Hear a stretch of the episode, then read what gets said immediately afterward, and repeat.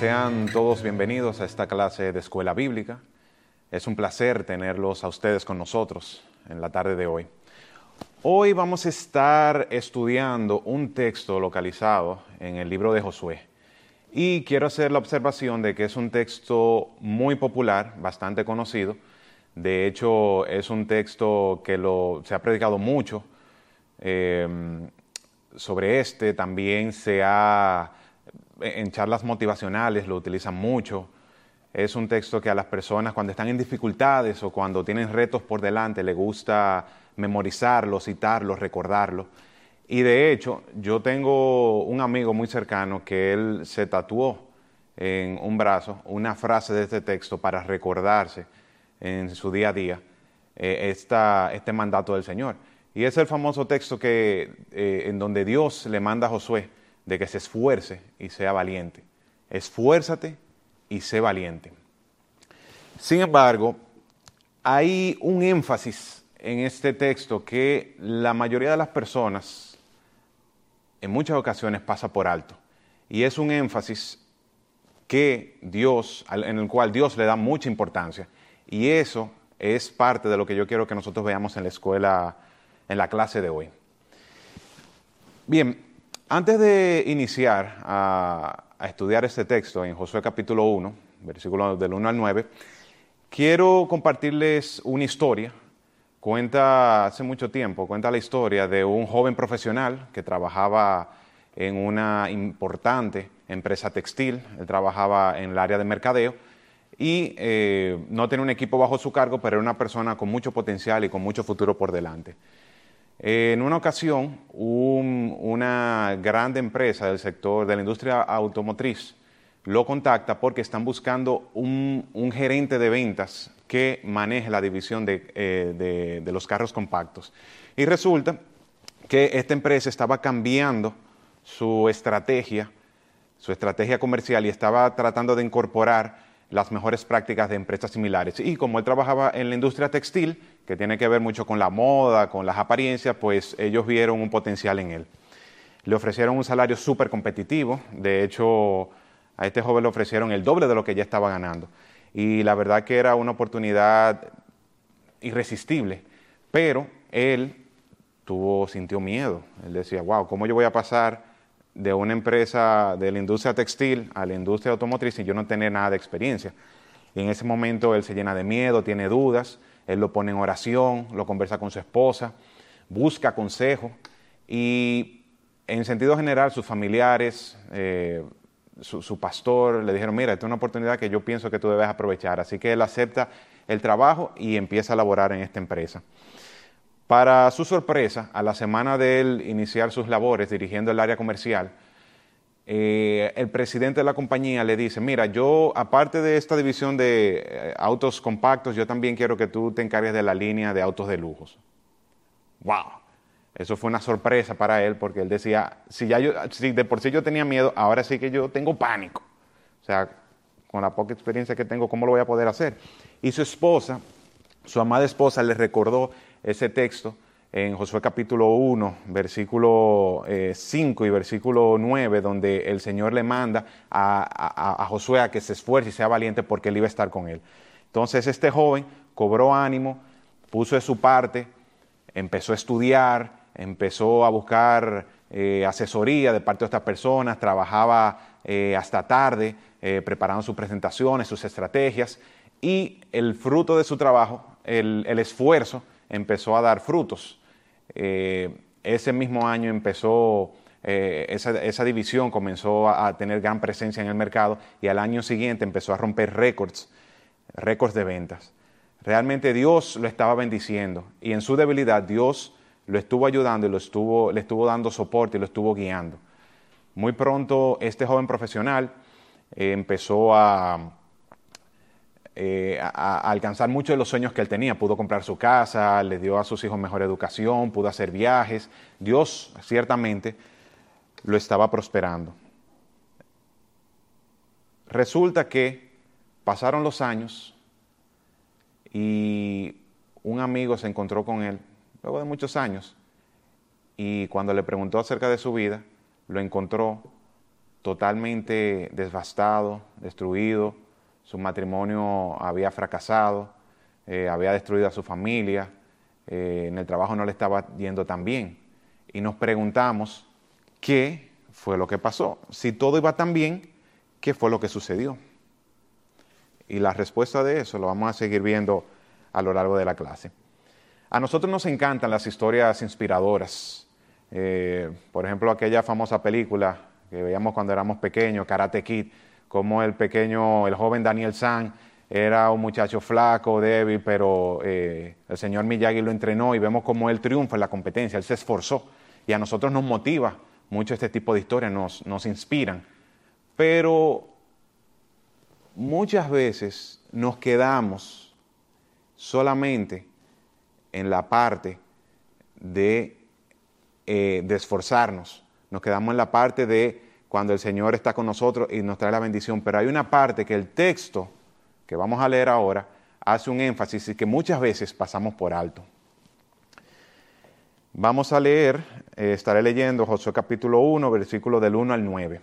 Dice, sucedió después de la muerte de Moisés, siervo del Señor, que el Señor habló a Josué, hijo de Nun y ayudante de Moisés, diciendo, mi siervo Moisés ha muerto.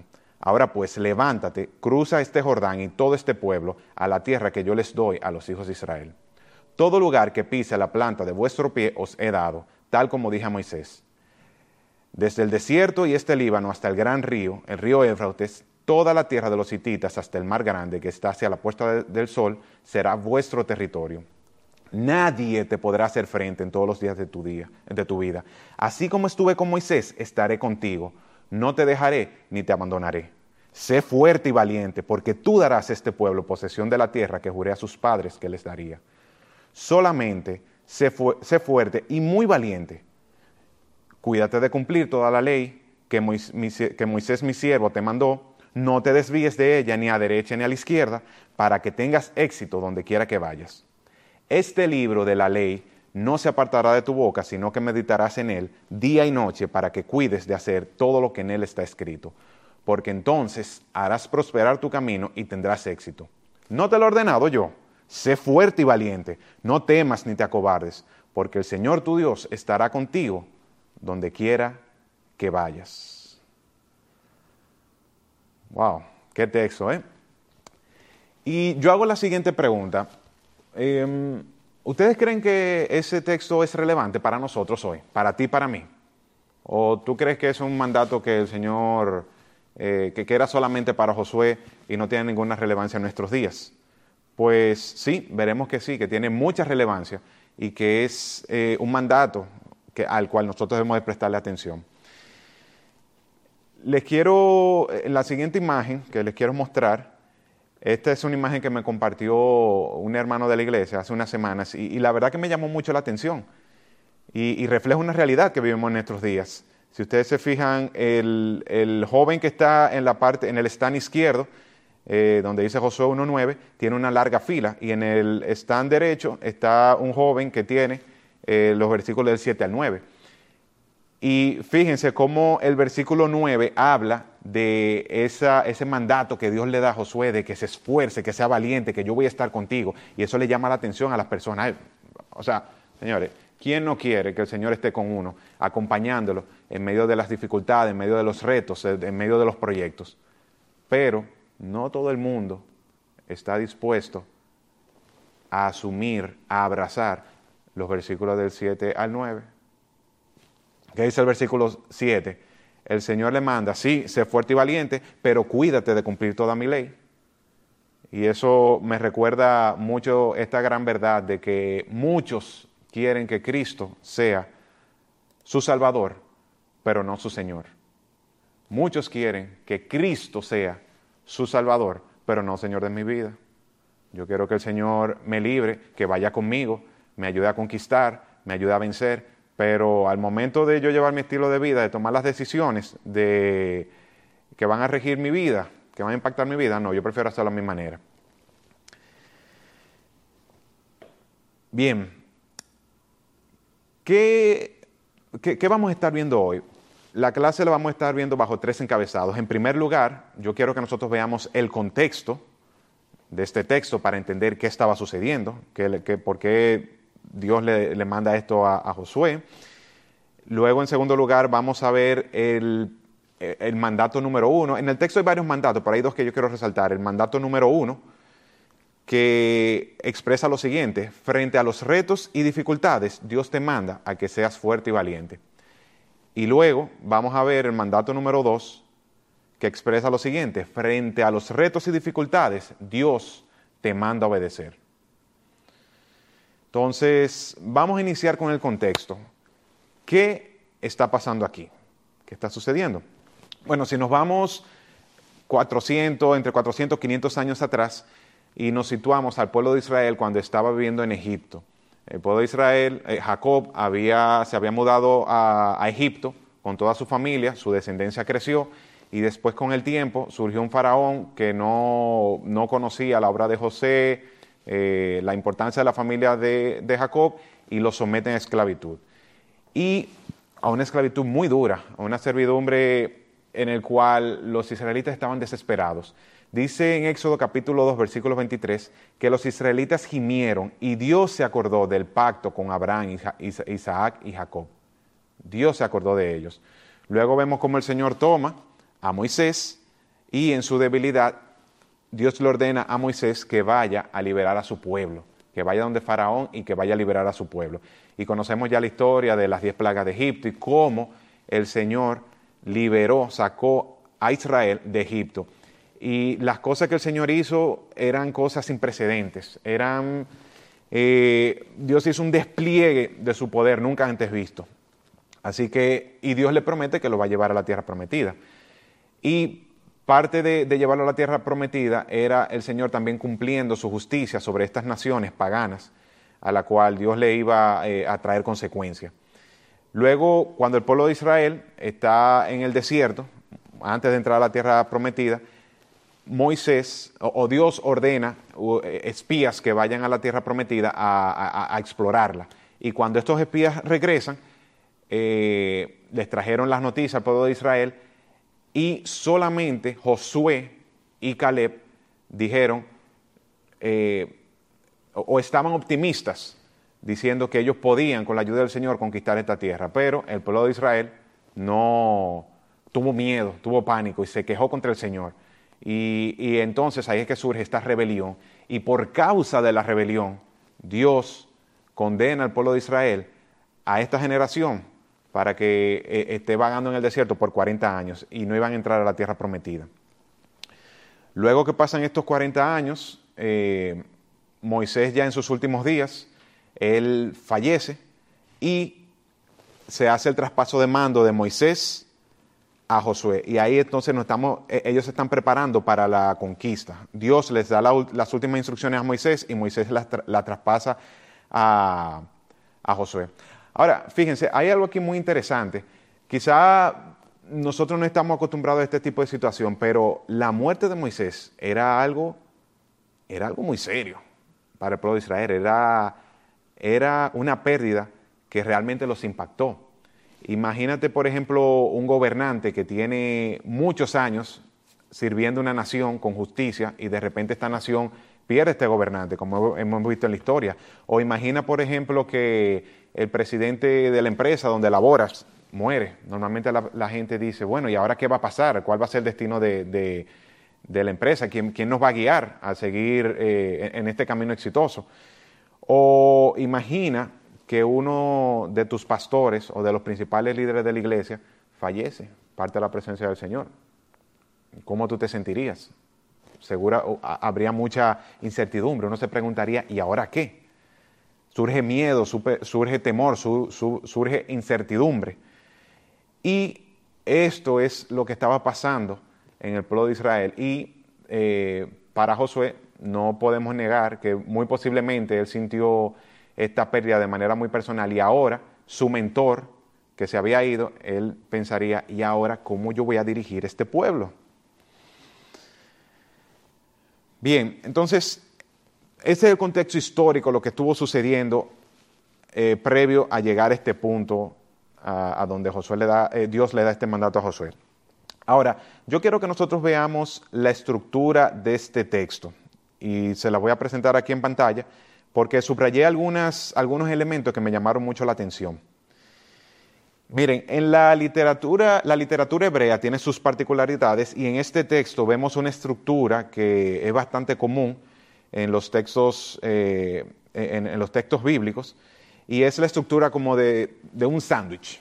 Ustedes, conocen los sándwiches que tienen eh, la tapa de arriba, pan, luego tú le pones eh, queso, jamón, le pones tomatico, queso, jamón y al final el pan. Y ahí tú tienes tu sándwich.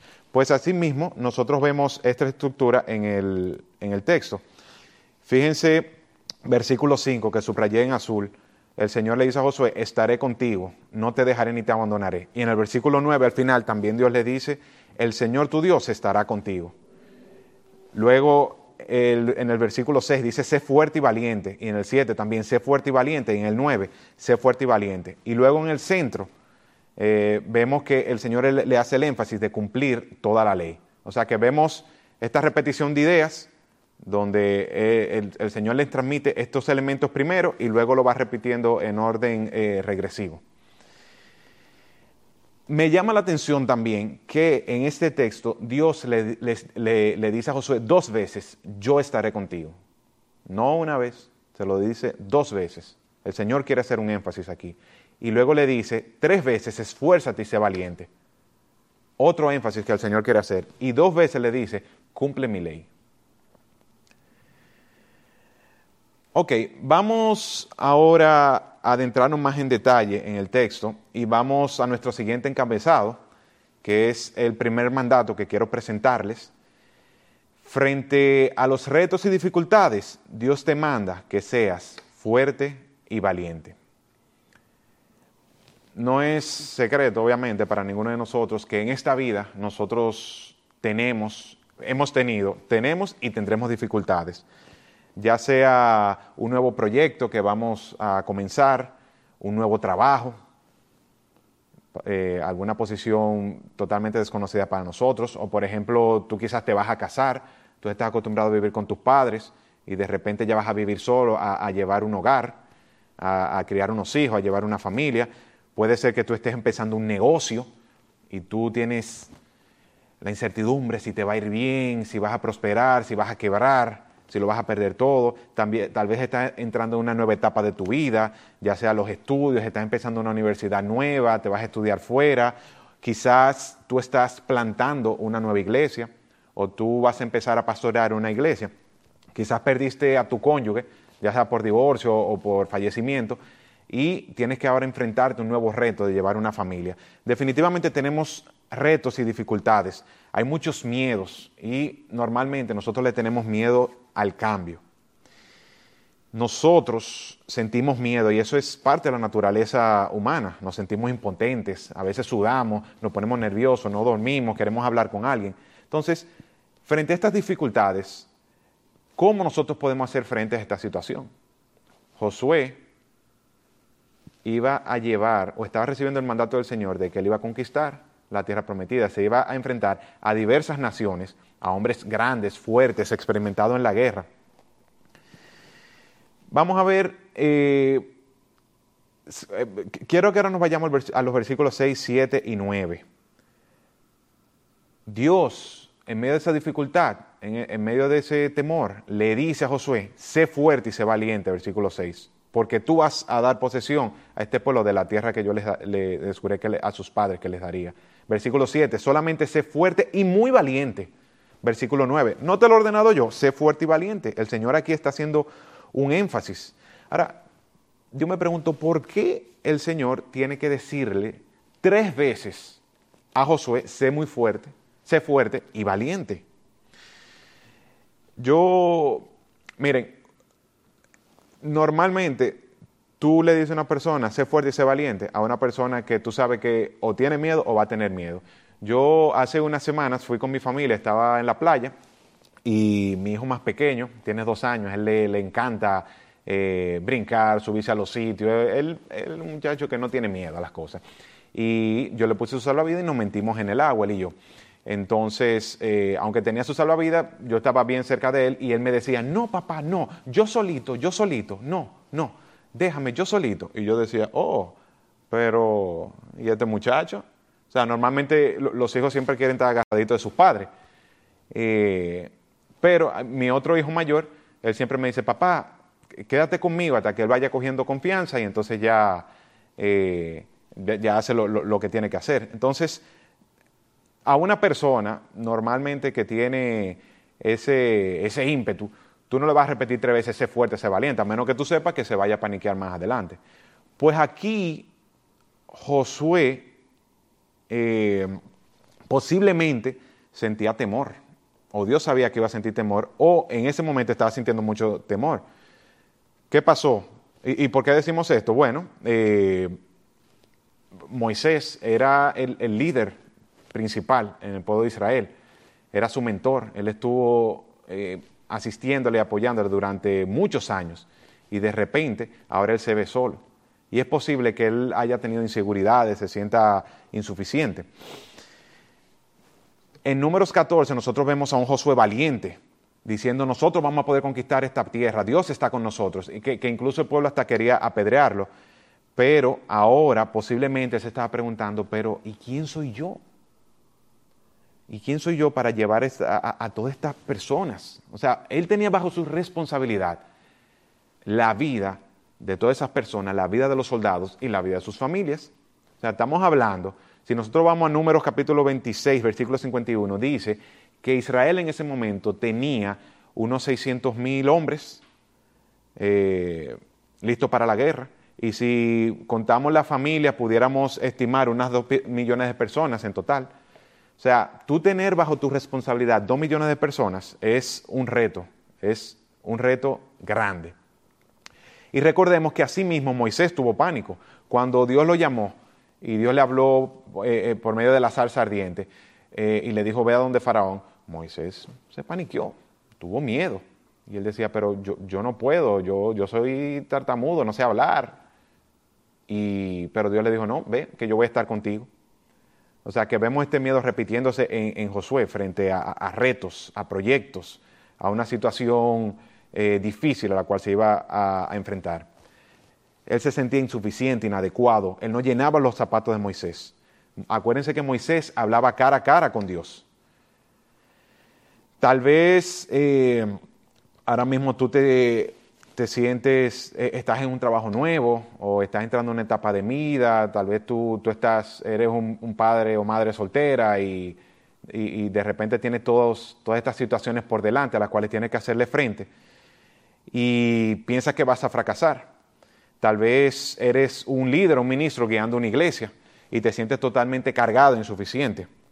Pues mira, déjame decirte algo, Dios espera que tú te esfuerces, que tú busques las herramientas, que tú busques apoyo en otras personas, que tú te fajes, que no duermas, que te levantes temprano, que te concentres, que luches, que persistes, que pelees. Esfuérzate, le decía Josué, y sé valiente.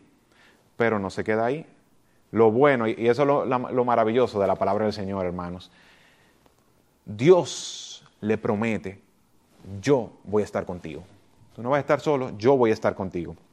Josué iba a vencer, no porque él era fuerte, tenía experiencia militar, eh, no. Josué iba a vencer porque Dios estaba con él. Si nosotros sacamos a Dios de la ecuación, por más que tú te esfuerces, no vas a poder. Lo que hace la diferencia es que Dios esté contigo. Y nunca olvides, nunca, nosotros somos muy prestos a olvidar en momentos de dificultades. El Señor nos ha sacado de la tempestad, ha abierto el mar rojo en nuestras vidas y nos ha hecho cruzar por tierra seca. Pero cuando viene la dificultad número 20, a nosotros se nos olvidó las 19 dificultades de las cuales Dios nos había librado. Nunca olvidemos la promesa del Señor que Dios va a estar con nosotros. Y lo que me llama la atención también es quién era que iba a estar con, con Josué. Era Dios mismo. O sea, no es lo mismo, señores, que uno que uno necesite que le resuelvan una situación en una empresa, en una clínica, donde sea, y que el guardián te diga, ah, yo te voy a resolver, yo te resuelvo ese problema. Que venga el presidente y diga, no, yo te lo voy a resolver. Es la misma frase, pero ¿cuál tiene más peso? Definitivamente, la del presidente de esa empresa o de esa institución. Porque aunque es la misma frase, la persona que emite esas, esas palabras, ese enunciado, es, lo que vale realmente. Y aquí estamos hablando de el Señor, Jehová de los ejércitos. Dice el versículo 9, no te lo he ordenado yo. Y si nosotros tomamos esa parte y nos concentramos en el yo, ¿quién es yo? O sea, si tú haces ese ejercicio con tu Biblia y tú tomas esa parte donde dice, no te lo he ordenado yo, y coges el yo y comienzas a desglosarlo, nos vamos a quedar con la boca abierta.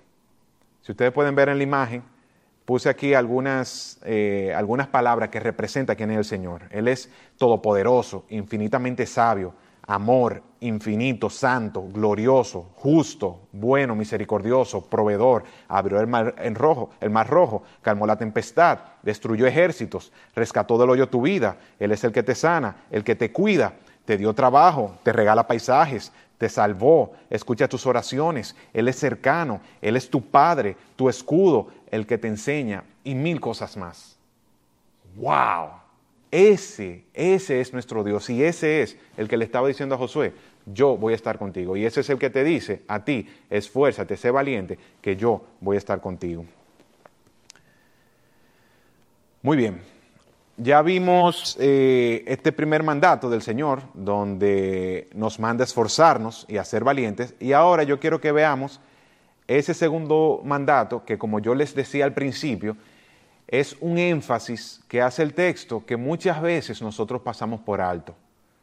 Nos quedamos con la parte de los beneficios y del esfuerzo y que Dios va a estar con nosotros, pero olvidamos las responsabilidades, las responsabilidades que nos da el Señor. Y este mandato expresa lo siguiente, frente a los retos y dificultades de la vida, Dios te manda a obedecer. Dios nos manda a obedecer en medio de esas situaciones. Si vamos al versículo 7 y 8, dice, en el 7, cuídate de cumplir toda la ley que Moisés mi siervo te mandó. No te desvíes de ella ni a derecha ni a izquierda. Versículo 8, este libro de la ley no se apartará de tu boca, sino que meditarás, eh, sino que meditarás dos minutos en el día, no, en el día y noche, para que cuides de hacer todo lo que en él está escrito. Es muy bueno decir, Dios, sálvame, Dios, ayúdame, o me voy a esforzar, pues Dios me va a dar la gran promesa, pero como decíamos al principio, muchos quieren a Jesucristo como su Salvador, pero no todos están dispuestos a tenerlo como Señor, a que Él gobierne nuestras vidas, a cumplir sus mandamientos, a seguir los principios bíblicos, a yo eh, llevar mi estilo de vida moldeado a cómo nos enseña la palabra del Señor. Recuerden también, hermanos, que en medio de las dificultades nosotros tenemos tentaciones de todo tipo, de todo tipo. Avaricia, arrogancia, ira, eh, tentación de, mentir, eh, aplastar a otros, ser una persona tosca, queja, incluso hasta tentaciones sexuales. Tentaciones de todo tipo nosotros tenemos cuando estamos en, medio de estas situaciones. Y yo creo que es bastante permitente esto, este énfasis que hace el Señor. Ahora, yo le voy a decir algo. Ustedes, a mí me llamó algo la atención. Ustedes se dieron cuenta de que el Señor en esto, en esta conversación que tiene con Josué, él ni siquiera le habla de estrategia militar. Dios le pudo haber dicho, Josué, mira, esfuérzate, sé valiente, eh, acuérdense lo que ustedes practicaron en el desierto, acuérdense la estrategia militar de ir por la retaguardia, ah, recuerden el entrenamiento que ustedes hicieron en la montaña con, la espada, eh, el, tiro al blanco, con el arco y la flecha, acuérdense las, eh, los, grandes estrategas militares que ustedes tienen, ¿no? El Señor ni siquiera hace énfasis. Y claro, eso es importante. Eso es parte, pienso yo, que es parte de, la, del mandato de esfuérzate y sé valiente. Ellos tenían que prepararse, pero el Señor no desglosa esa parte. Fíjense que Él habla, le manda, esfuérzate, sé valiente, pero le habla de obediencia también. Eso quiere decir que para el Señor es extremadamente importante que nosotros cuidemos, guardemos su ley, que nosotros la atesoremos en nuestro corazón, que nosotros no, nos apropiemos de ella. Señores, eso no es... Eh, señores, no estamos hablando de poca cosa, estamos hablando de la palabra del Señor, las instrucciones del Señor. La palabra del Señor que nos va a mantener, nos va a ayudar en nuestra vida de santidad, que nos va a ayudar a estar más cerca del Señor. ¡Wow! Qué interesante esto. Eso te dice algo a ti. Tú tomas en poco la obediencia al Señor, el meditar la ley de, Dios. Para ti eso no es tan importante. Y mira, tú, puedes decir, e, es raro que alguien te diga, ah, no, no, sí. Eh, o, perdón, es raro que alguien te diga, ah, no, la, ley del Señor no es tan importante. Casi todos los creyentes te van a decir, sí, sí, no, eso es sumamente importante y, y debemos de cuidarla, pero del dicho al hecho hay un gran trecho. Una cosa es que tú digas que, es importante y otra cosa es que tú vivas y demuestres que realmente es importante en tu vida. Mm. Te vas a enfrentar a un nuevo reto o, o, estás pasando por una dificultad, cuídate de serle fiel al Señor. Fíjense que en el versículo 7 el Señor le dice, cumple la ley y no te desvíes ni a derecha ni a izquierda. O sea, Muchas veces nosotros estamos en situaciones donde hacemos pequeñas concesiones. Ah, pero eso no es tan malo y coqueteamos aquí un poquito aquí con el pecado, empezamos a exponernos a situaciones, a personas o a material que en sí mismos no son pecaminosos, pero puede que sea eh, o, o, son peligrosas para nuestra alma. Pero entonces empezamos a hacer concesiones aquí y allá y entonces empezamos poco a poco en vez de seguir esta línea recta, estoy recordando esa, esa prédica que eh, dio una vez nuestro hermano eh, Guillén, donde esa línea recta en la cual debemos seguir, en ocasiones vamos haciendo pequeñas concesiones y nos movemos un poquito a la derecha y que al, principio no se nota, pero a lo largo del camino tenemos esta desviación. Entonces, el Señor es muy específico y le dice a Josué, no te desvíes ni a izquierda ni a derecha. Dios sabía a dónde iba el pueblo de Israel. Ellos no lo sabían, ellos no estaban muy claros. Ellos tenían una idea, pero Dios sabía, Él conocía muy bien a las naciones paganas que vivían en esa época. Él conocía sus estilos de vida. Y ustedes saben que lo diferente, lo, irreverente, lo, rebelde llama la atención. llama la atención eh, y es parte de nuestra naturaleza humana. Y muy posiblemente el Señor sabía que ellos, eh, el pueblo de Israel, se iba a ver tentado a seguir sus costumbres. Ah, pero mira cómo ellos se conducen, mira ese estilo de vida, mira lo bien que le va. Wow, mira esas mujeres tan hermosas. Ay, pero, mm, pero ellos, mira cómo ellos lo hacen y le va muy bien. Ellos tienen una cosecha abundante. Mira cómo ellos adoran. Miran cómo, cómo ellos sirven a sus dioses. Mira cómo lo bien que les va. Y Dios, como una forma también de preservarlo, les dice, cuídate, cuida mi ley, cuídate de cumplirla, no te desvíes ni a derecha ni a izquierda. Steve Lawson dice lo siguiente sobre la ley de Moisés. La ley, la ley de Dios, la, la ley que Dios dio a Moisés es atemporal. ¿Ustedes se dieron cuenta de eso? Moisés murió, pero la ley seguía viva. No fue que Moisés se murió y ya ahí caducó la ley del Señor, no. La ley del Señor seguía viva.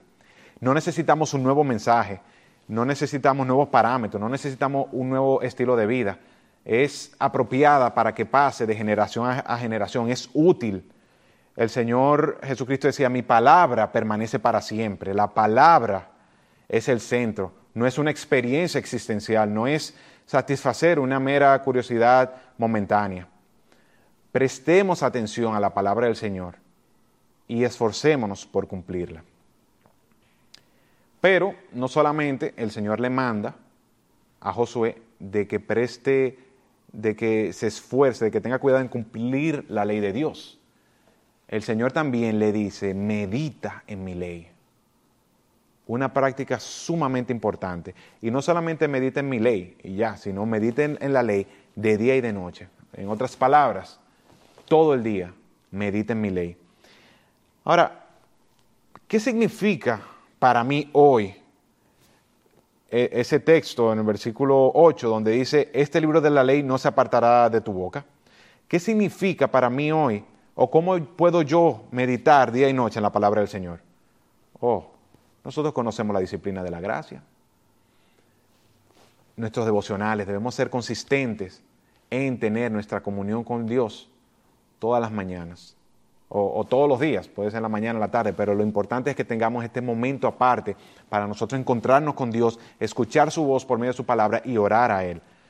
Eh, exponernos a libros cristianos, analizar la palabra del Señor, analizar eh, eh, estos libros, este material el cual nos estamos exponiendo, escuchar la palabra del Señor predicada considerar el camino de otros. Cuando nosotros vemos otras personas cómo se conducen y yo traigo a mi mente lo que yo leí, lo que yo memoricé en la palabra del Señor y comparo ese estilo de vida con lo que me dice el Señor, ahí yo estoy haciendo, eh, eh, eh, estoy haciendo un balance, estoy comparando a ver si esto va acorde de la palabra del Señor, si esto es algo digno de imitar.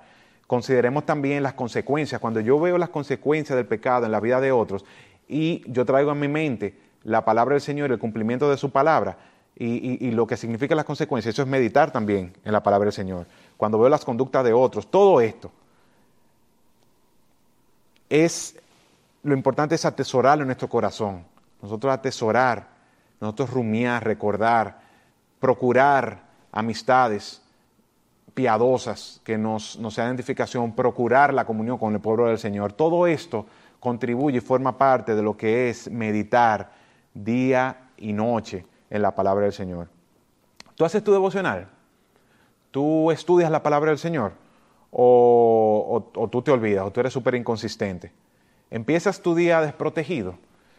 ¿Tú llegas desarmado a tu proyecto, a tu trabajo, a, a, la universidad, a tus clases? ¿Tú llegas desarmado? ¿Tú vas a la guerra sin chaleco antibalas? O sea, yo creo que a veces, muchas veces los tropezones que nosotros tenemos es porque nosotros no la buscamos porque descuidamos esta práctica de atesorar, de meditar eh, en, la ley, eh, en la ley del Señor.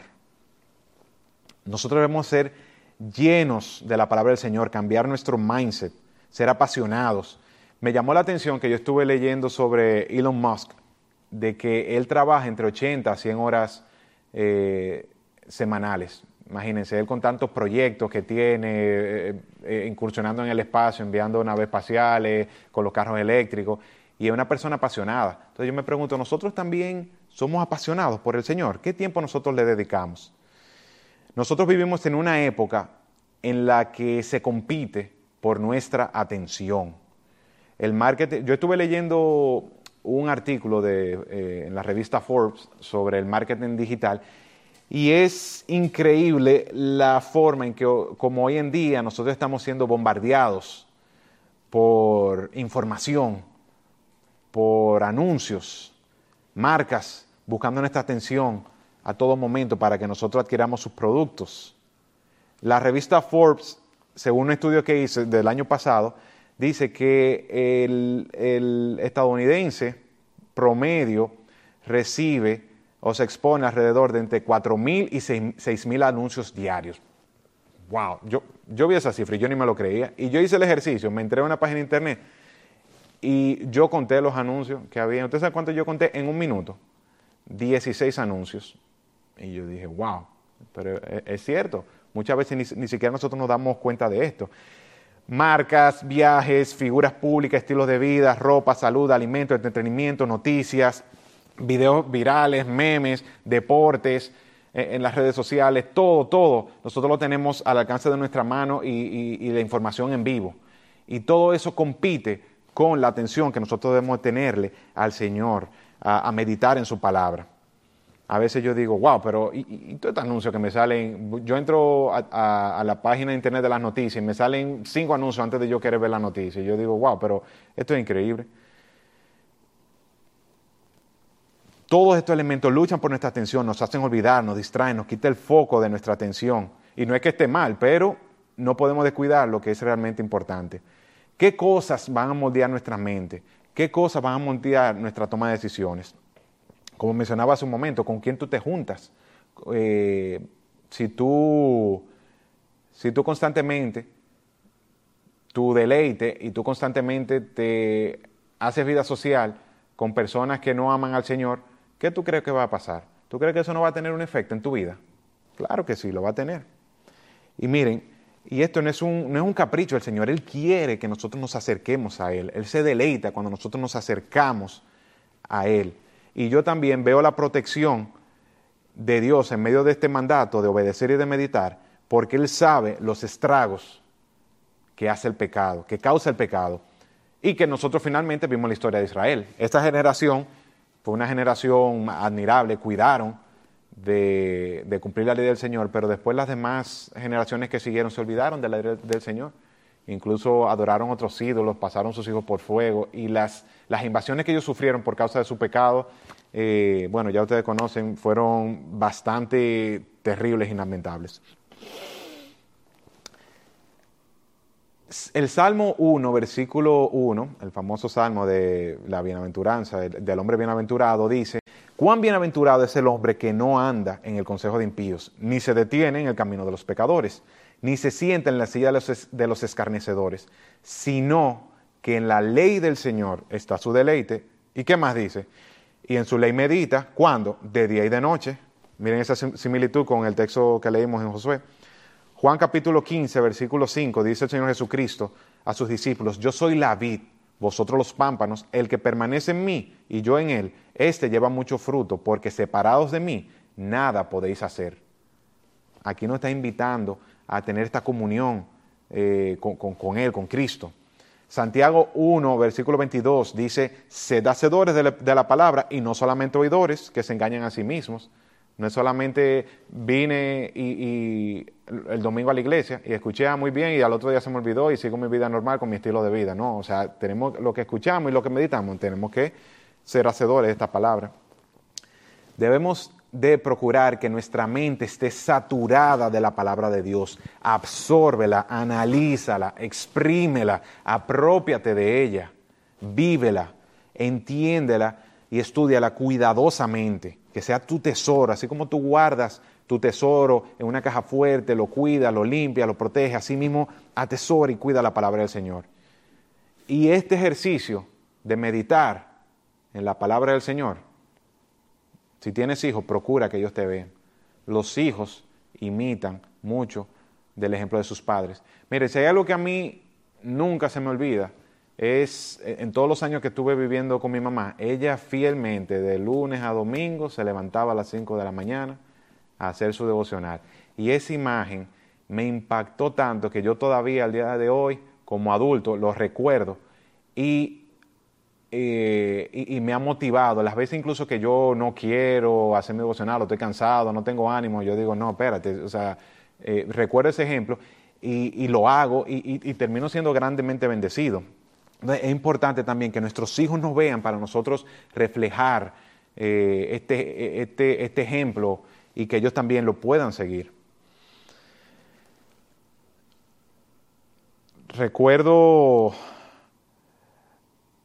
una anécdota de una persona que una vez le comentaba a otra persona, ¿de qué te sirve todo el conocimiento que tú tienes? Tú has alcanzado muchos títulos, maestría, eres una persona exitosa, conoces muy bien el mercado, los negocios, pero ¿De qué te sirve? ¿De qué te sirve adquirir todo ese conocimiento académico, profesional, si al final tú no conoces a Cristo?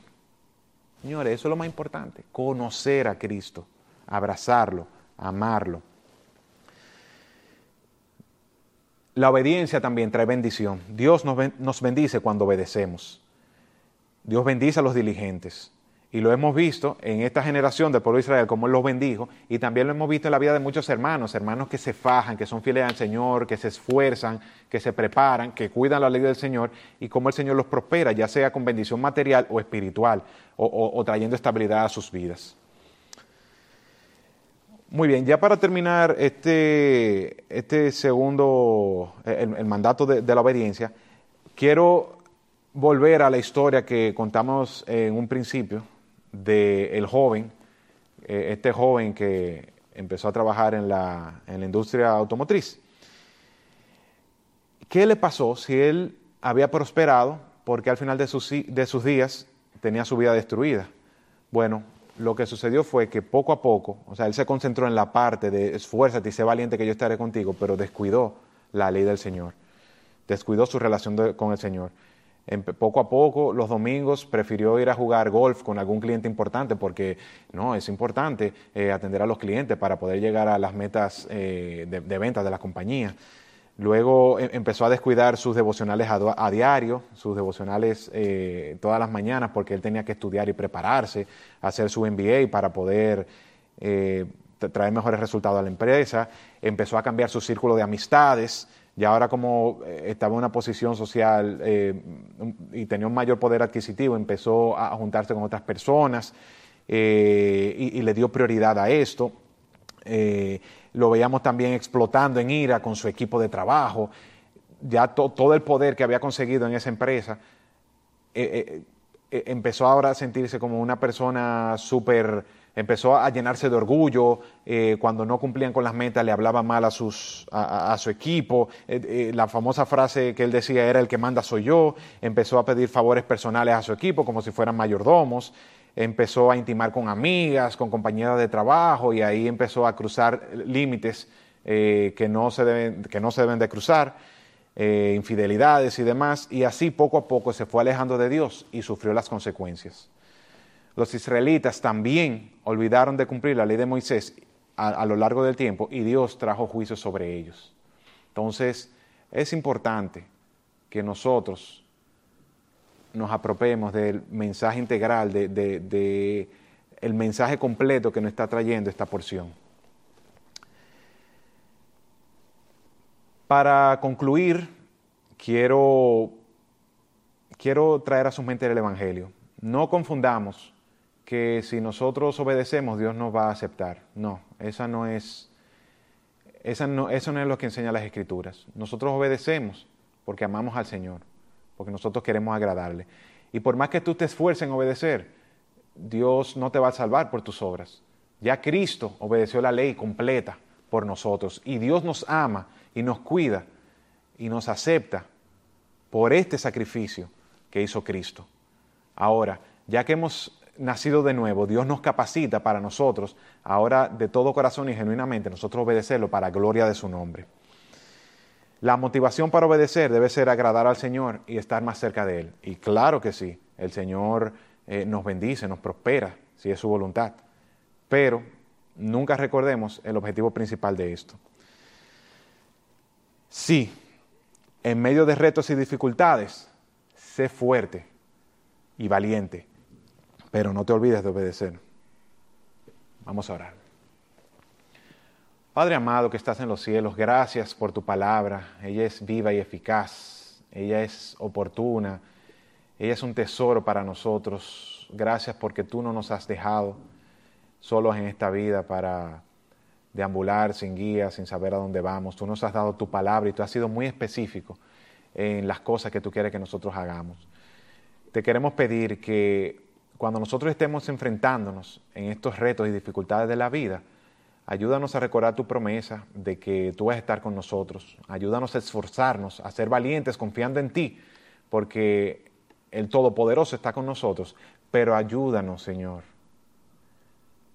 a obedecer tu ley. Ayúdanos a abrazarla, a meditar en ella, a nosotros vivirla, a nosotros huir del pecado, a nosotros vivir vidas de santidad, porque nuestras fuerzas no podemos. Ayúdanos y ayúdanos también a darle la importancia de este mandato en nuestras vidas. Bendícenos, Señor, en el nombre de Cristo. Amén.